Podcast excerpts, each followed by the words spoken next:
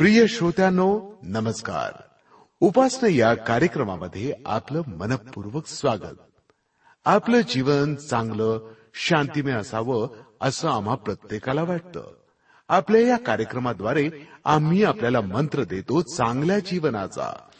सत्य आणि असत्य यातून आपल्याला योग्य ते निवड करायची आहे. योग्य मार्ग शोधायचा आहे. आपल्या या रेडिओ कार्यक्रमाद्वारे आपल्याला येशू ख्रिस्ताची ओळख करून देतो आम्ही. चांगल्या जीवनाचा हाच मंत्र आहे. येशून सांगितलं की मार्ग सत्य आणि जीवन मीच आहे. येशूवर विश्वास ठेवल्यानं जीवनातील सर्वात चांगल्या तीन गोष्टी आपल्याला मिळतात. मार्ग सत्य आणि जीवन. उत्तम जीवन भरपूर प्रमाणात मिळावं अशी देवाची इच्छा आहे. चला तर उपासना या कार्यक्रमामध्ये भाग घेऊ आणि या भक्तिरसामध्ये डुंबून जाऊया. या भक्तिगीताद्वारे.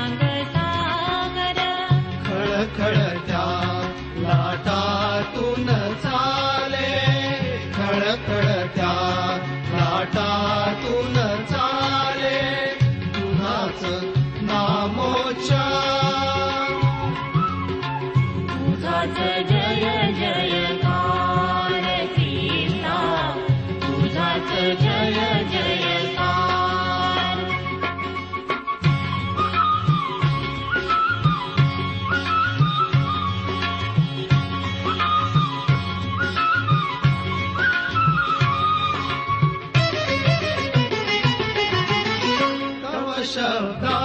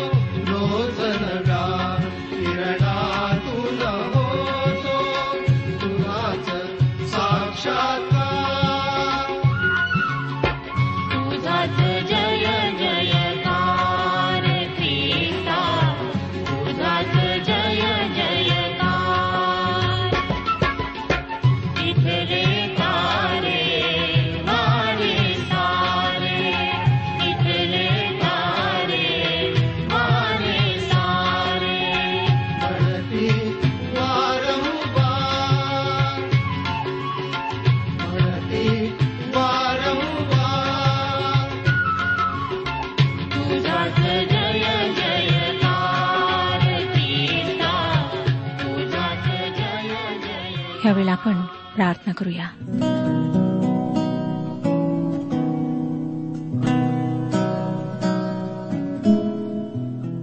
सर्वसमर्थ जिवंत परमेश्वर पित्या तुझ्या सर्व आशीर्वादांबद्दल आम्ही तुझे आभारी आहोत.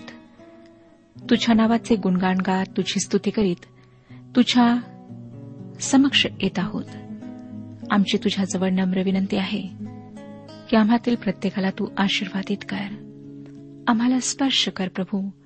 आणि होऊ दे की आम्ही आमच्या आत्मिक जीवनाचं परीक्षण करावं. तुझ्या उपस्थितीमध्ये आम्हाला स्वतःच्या पापांची जाणीव व्हावी.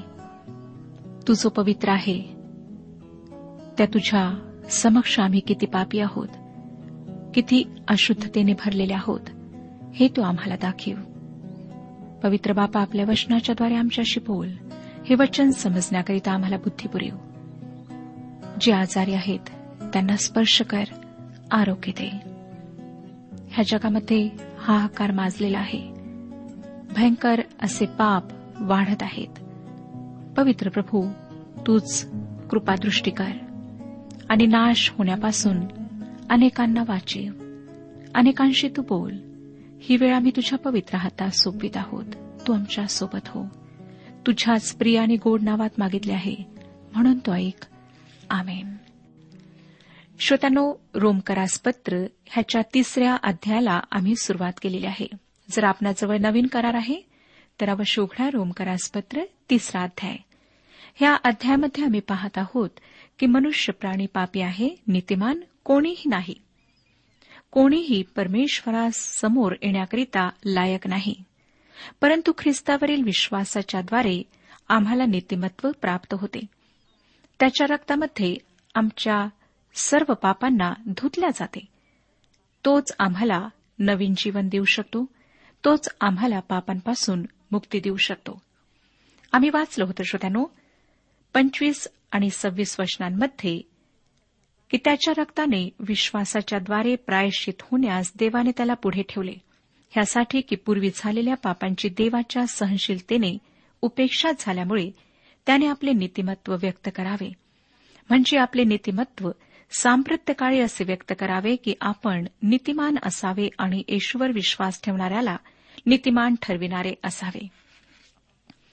रक्ताने विश्वासाच्याद्वारे असे जरी लिहिण्यात आले आहे तरी त्याचा अर्थ आहे त्याच्या रक्तात विश्वास.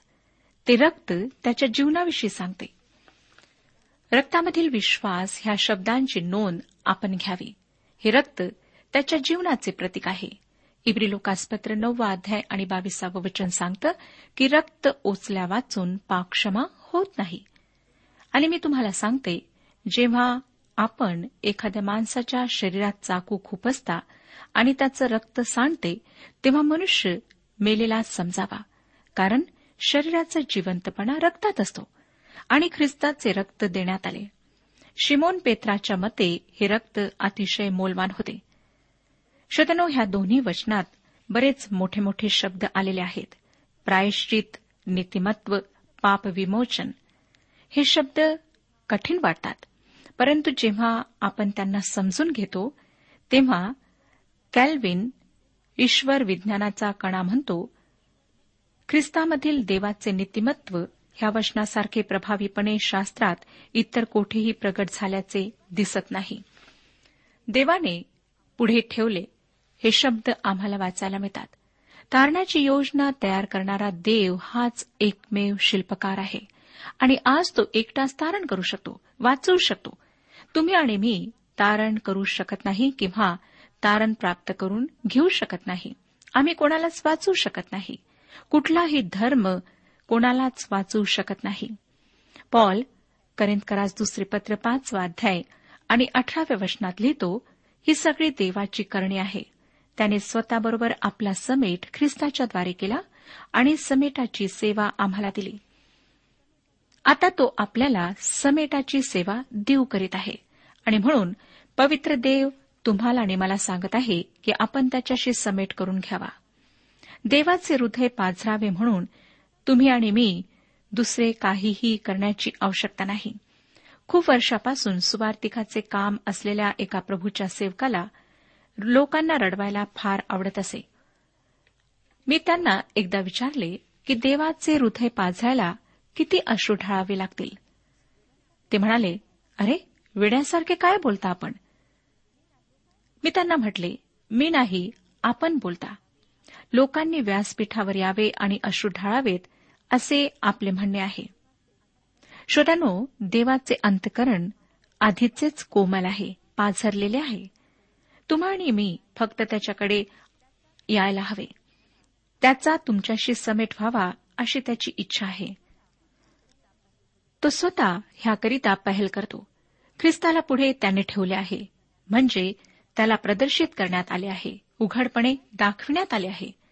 प्रायश्चित व्हावे हे शब्द एकोणीसशे पेक्षा अधिक वर्षांआधी जेव्हा ख्रिस्ताला तारणारा म्हणून पुढे करण्यात आले त्या काळाकडे बोट दाखवतात. आपणाला आठवत असेल श्रोतानो की मंदिराचा पडदा कृपेचे सिंहासन झाकत असे आणि फक्त मुख्य याचकालाच त्या पडद्यापलीकडे जाता येत असे. ह्या दयासनाविषयी कृपेच्या सिंहासनाविषयी बोलताना इब्रिलोकास पत्र लिहिणारा लेखक इब्रिलोकास पत्र नववा अध्याय आणि पाचव्या वचनात लिहितो आणि त्यावरचे गौरवशाली करुबीम दयासनावर छाया करीत होते. दयासनासाठी वापरलेला ग्रीक शब्द हिलॅस्टेरियन इथे प्रायश्चित म्हणून भाषांतरित करण्यात आला आहे. ख्रिस्ताला दयासन म्हणून पुढे ठेवण्यात आले आहे. आपणाला आठवतच असेल की तो गरीब जकातदार त्याला दयासनाची गरज होती म्हणून रडत होता. तो म्हणत होता देवा मज पाप्यावर दया कर. ह्याच ह्याचा शब्दशः अर्थ देवा माझ्यासारख्या गरीब जकातदारासाठी जर दयासन असते तर किती बरे झाले असते असं आहे. आपल्याला माहीत नसेल पण जेव्हा एखादा यहुदी जकातदार होत असे तेव्हा तो स्वतःला मंदिरापासून आणि दयासनापासून अलिप्त ठेवत असे. पॉल येथे म्हणतो की आता एक दयासन उघडपणे ठेवण्यात आले आहे. ख्रिस्ताच्या रक्तातील विश्वासाच्याद्वारे प्रायश्चित व्हावे म्हणून देवाने ख्रिस्ताला पुढे ठेवले आहे. पवित्र देव आनंदाने समाधानाने आणि अतिशय संतोषाने जगासाठी एक दयासन प्रदर्शित करीत आहे. ही फार अद्भुत गोष्ट आहे. देव अगदी जीवावर येऊन आमचे तारण करीत नाही. आम्ही आलो तर तो अगदी मनापासून आनंदाने आणि भरपुरीने आमचे तारण करतो. काही लोक असं सांगतात की माझे तारण झाले तरीही काहीतरी अधिक मिळावे म्हणून खूप शोधावे लागते. प्रार्थना करावी लागते. वाट पाहावी लागते.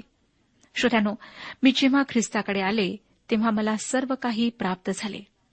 इफिस्करास पत्र पहिला अध्याय आणि तिसरं वचन सांगतं आपल्या प्रभू यशू ख्रिस्ताचा देव व पिता धन्यवादित असो. त्याने स्वर्गातील सर्व आध्यात्मिक आशीर्वाद देऊन आपल्याला ख्रिस्तामध्ये आशीर्वादित केलेले आहे. श्रोत्यानो परमेश्वर किती चांगला आहे. त्याने तुमच्या आणि माझ्यापासून काहीच राखून ठेवले नाही.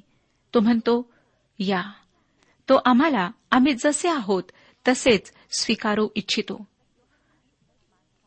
योहानकृत शुभवर्तमान सहावाध्याय आणि सदोतीसावं वचन सांगतं जो माझ्याकडे येतो त्याला मी मुळीच घालून देणार नाही. खरे पाहता तुम्ही आणि मी पवित्र देवापासून वंचित होतो. पण त्याच्यापर्यंत जाण्याचा मार्ग प्रभू येशू ख्रिस्ताच्या रक्ताच्याद्वारे उघडण्यात आला आहे. वचन आम्हाला सांगतं की ह्यासाठी पूर्वी झालेल्या पापांची देवाच्या सहनशीलतेने उपेक्षा झाल्यामुळे त्याने आपले नीतिमत्व व्यक्त करावे.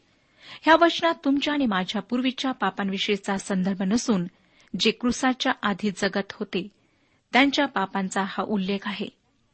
जुन्या करारात पूर्वी ते लोक कोकरू आणत असत. आणि माझी खात्री आहे की तुम्ही स्वतः कधी कोकरू घेऊन मंदिरात गेला नसाल. जर आपण आजच्या काळात तसे केले तर ते पाप ठरेल. पण पूर्वी ख्रिस्ताच्या आधी त्याची आवश्यकता होती. नियमशास्त्र त्याची हक्काने मागणी करीत असे. ते लहान कोकरू पुढे येणाऱ्या ख्रिस्ताचे प्रतीक असे. ते लहानसे कोकरू आपल्या पापांची क्षमा करू शकेल असा कोणाचाही विश्वास नव्हता. मला नाही वाटत एकाचाही असा विश्वास असेल. हाबेलाने जेव्हा कोकरू आणले तेव्हा जर समजा आपण तेथे असता आणि देव म्हणाला असता की हाबेला हे लहानसे कोकरू तुझे पाप वाहून नेईल असं तुला वाटतं काय? हाबेलाने उत्तर दिले असते नाही. मग आपण म्हणाला असता मग तू हे कोकरू आणलंसच का? त्याचे उत्तर असे असते देवाने त्याची मागणी केली आहे. ते आणण्याची आज्ञा देवाने मला दिली आहे. इब्रिलोकासपत्र अकरावाध्याय आणि चौथं वचन सांगतं विश्वासाने हाबेलाने कायनापेक्षा अधिक चांगला यज्ञ देवाला केला. दुसऱ्या शब्दात सांगायचे तर प्रगटीकरणामुळे त्याने ते केले कारण विश्वास वार्तेने आणि वार्ता ख्रिस्ताच्या वचनाद्वारे होते. हाबेलाकडून विश्वासाने ते यज्ञ मागून घेण्यासाठी देवानेच तशी आज्ञा करायला हवी होती आणि हेच देवाने केले. श्रोत्यानो आता आपण सत्ताविसावं वचन वाचूया. सत्ताविसावं वचन सांगतं तर मग फुशारकी मारणे कुठे? ती बाहेरच्या बाहेर राहून गेली. कोणत्या प्रकारच्या नियमाने? कर्मांच्या काय? नाही तर विश्वासाच्या नियमाने. जर देव ख्रिस्तातील विश्वासामुळे तारतो तुमच्या योग्यतेमुळे गुणांमुळे किंवा कर्मांमुळे नाही तर मग गर्व कशाचा करायचा? तुम्ही आणि मी असे काय केले आहे ज्याबद्दल आम्ही इकडे तिकडे बोलबाला करावा? आपल्या सिद्धांताच्या बाबतीत ही आम्ही बरोबर आहोत ह्याची देखील फुशारकी आम्हाला मारता येणार नाही. आज बढाई करावी असे काहीच आमच्याजवळ नाही. पॉल विचारतो तर मग फुशारकी मारणे कोठे? आणि त्याने केलेल्या प्रश्नाचे तोच उत्तर देतो. तो म्हणतो की ती बाहेरच्या बाहेर राहून गेली. कोणत्या प्रकारच्या नियमाने? कर्मांच्या काय? नाही तर विश्वासाच्या नियमाने. येथे नियम ह्या शब्दाचा अर्थ जुन्या करारातील नियमशास्त्र अशा मर्यादित अर्थाने घेतलेला नसून नियम ह्याचा अर्थ नियमांचे तत्व असा आहे. नियमांच्या संदर्भात जो दुसरा संदर्भ आहे तो जुन्या करारातील नियमांना दूर ठेवतो आणि विश्वासाचे तत्व किंवा नियम त्याचा साधारण अर्थ होतो. दुसऱ्या शब्दात सांगायचे म्हणजे मानवाच्या चांगल्या गुणांवर योग्यतेवर परमेश्वराने मानवजातीला ठेवले नाही. परंतु जे काही त्याने आमच्यासाठी केले त्यावर विश्वास ठेवल्याने आम्हाला नीतिमत्व प्राप्त होते. म्हणून ह्या सर्व गोष्टीत आमचा गर्व घमंड हे सर्व दूर राहतात. रोमकरासपत्र तिसरा अध्याय आणि अठ्ठावीसावं वचन पहा काय सांगतं?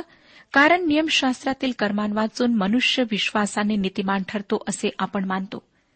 ह्या वाक्यात पॉल शेवटास येऊन पोहोचला आहे. किंवा आतापर्यंत जे म्हणाला त्याचा सारांशही तो देत नाही. परंतु फुशारकी मारणे का बाहेर राहून गेले ह्याचे स्पष्टीकरण तो देत आहे. फुशारकी बाहेर का बरे राहून गेले? मनुष्य विश्वासाने नीतिमान ठरविण्यात आला आहे. हा विशिष्ट विचार पॉल किती प्रखरतेने आणि ठामपणे मांडतो ते आपण पहा. एकोणतीसाव्या वचनात तो काय म्हणतो पहा? किंवा देव केवळ यहद्यांचा आहे काय? तो परराष्ट्रीयांचाही नव्हे काय? तो आहे. श्रोत्यानो आम्हाला ह्या ठिकाणी दिसतं की देव फक्त यहद्यांचाच आहे आणि परराष्ट्रीयांचा नाही. असं नाही. पॉल म्हणतो हो तो परराष्ट्रीयांचा सुद्धा देव आहे. हा फार जोरदार असा वाद आहे. पॉल म्हणतो नियमशास्त्राच्या द्वारे जर नीतिमत्व मिळत असेल तर देव केवळ यहद्यांचा आहे. परंतु जर विश्वासाच्या द्वारे नीतिमत्व मिळते तर मात्र देव जसा यहोद्यांचा तसाच परराष्ट्रीयांचाही आहे. आता ह्या वाक्यातले तथ्य पहा. जर यहुदी त्यांच्या पदावर स्थिर राहतील तर मग दोन देव असले पाहिजेत. एक यहुद्यांसाठी आणि दुसरा परराष्ट्रीयांसाठी परंतु यहुद्यांना हे मान्य नव्हते. यहुदी एकेश्वरी म्हणजेच एकाच देवावर विश्वास ठेवणारे होते. इस्रायल राष्ट्राला दिलेल्या सर्व विधानांपैकी कदाचित सर्वात महान विधान अनुवादाचे पुस्तक सहावाध्याय आणि चौथ्या वचनातले आहे. हे वचन सांगतं हे इस्रायला श्रवण कर आपला देव परमेश्वर हा अनन्य परमेश्वर आहे.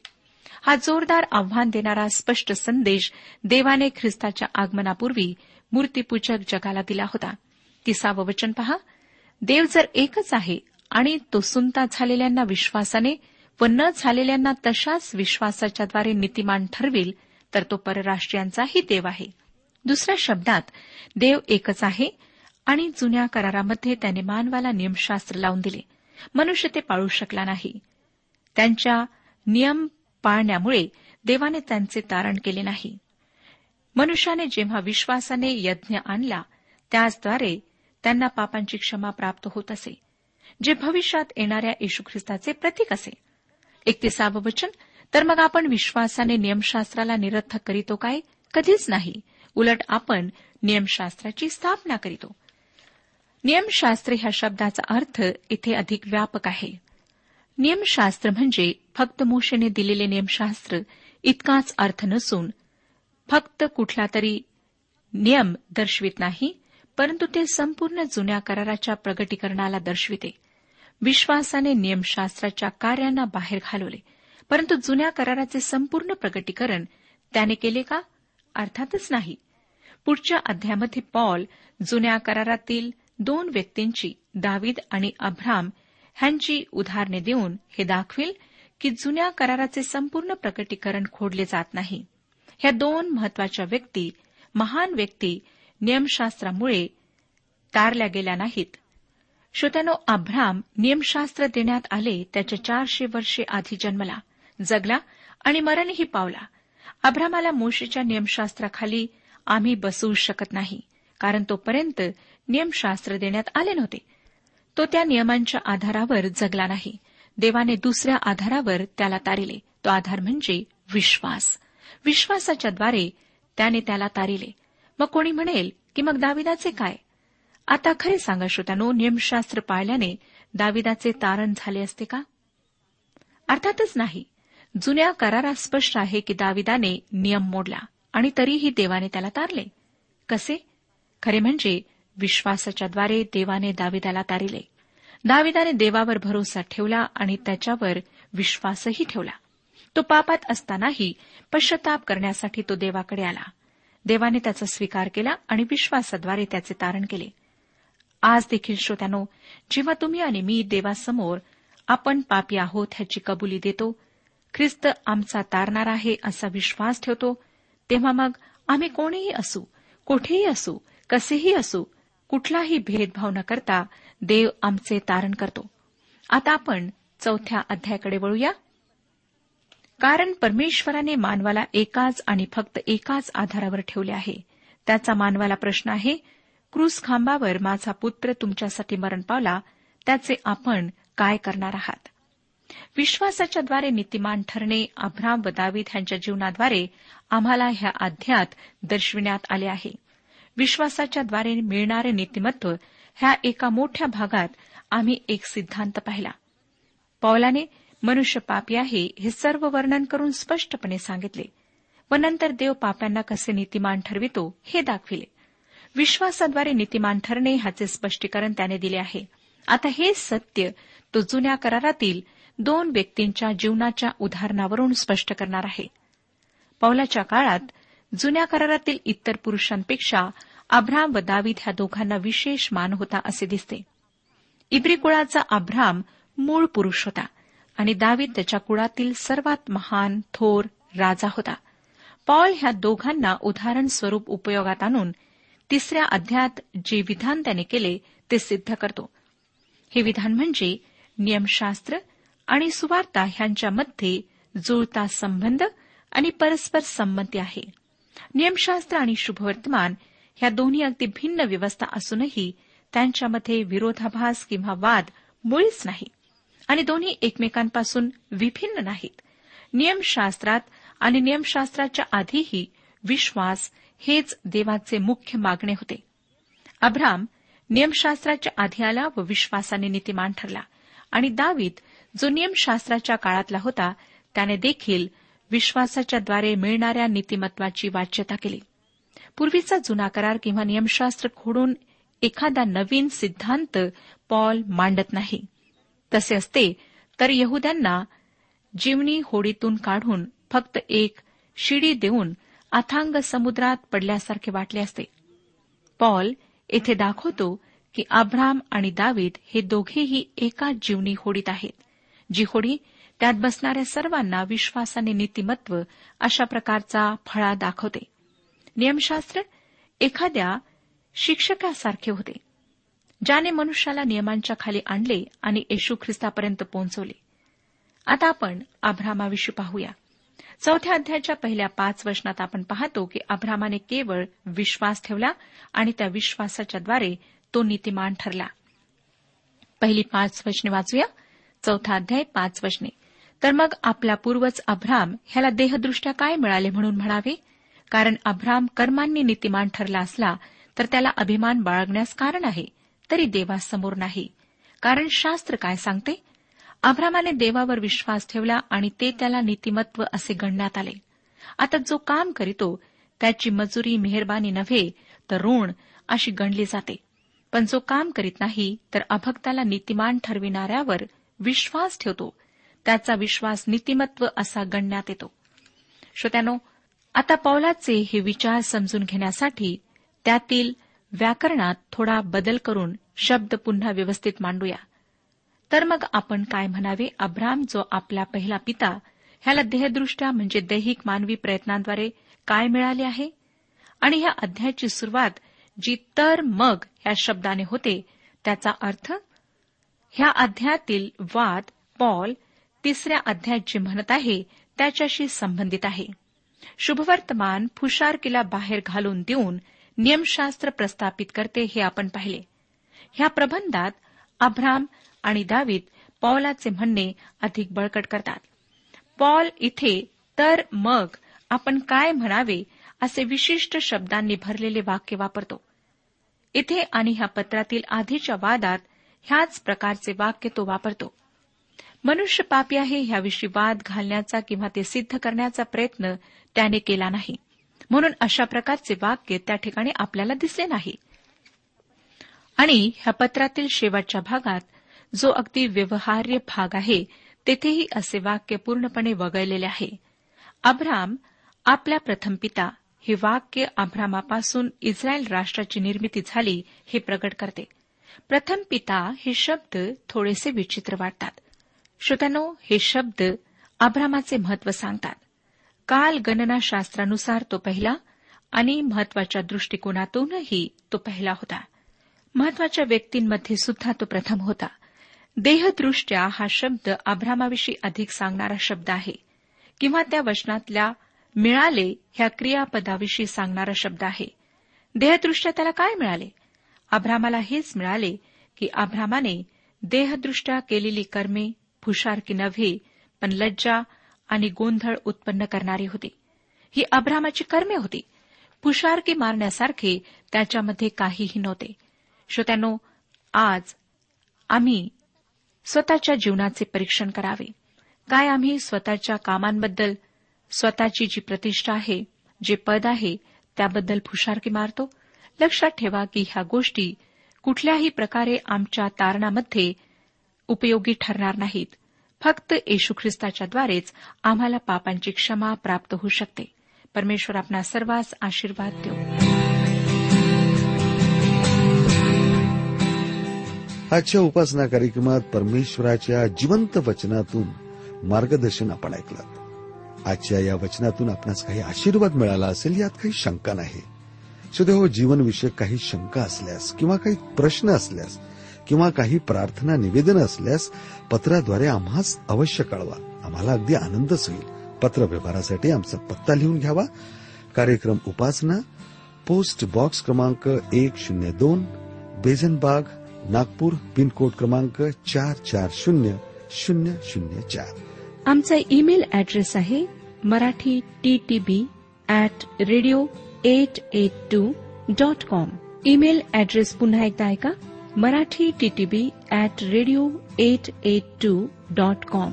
बरं तर आता इथंच थांबूया कारण आपल्या कार्यक्रमाची वेळही संपत आलेली आहे. पुन्हा आपली भेट आपल्या पुढल्या कार्यक्रमात तोपर्यंत नमस्कार.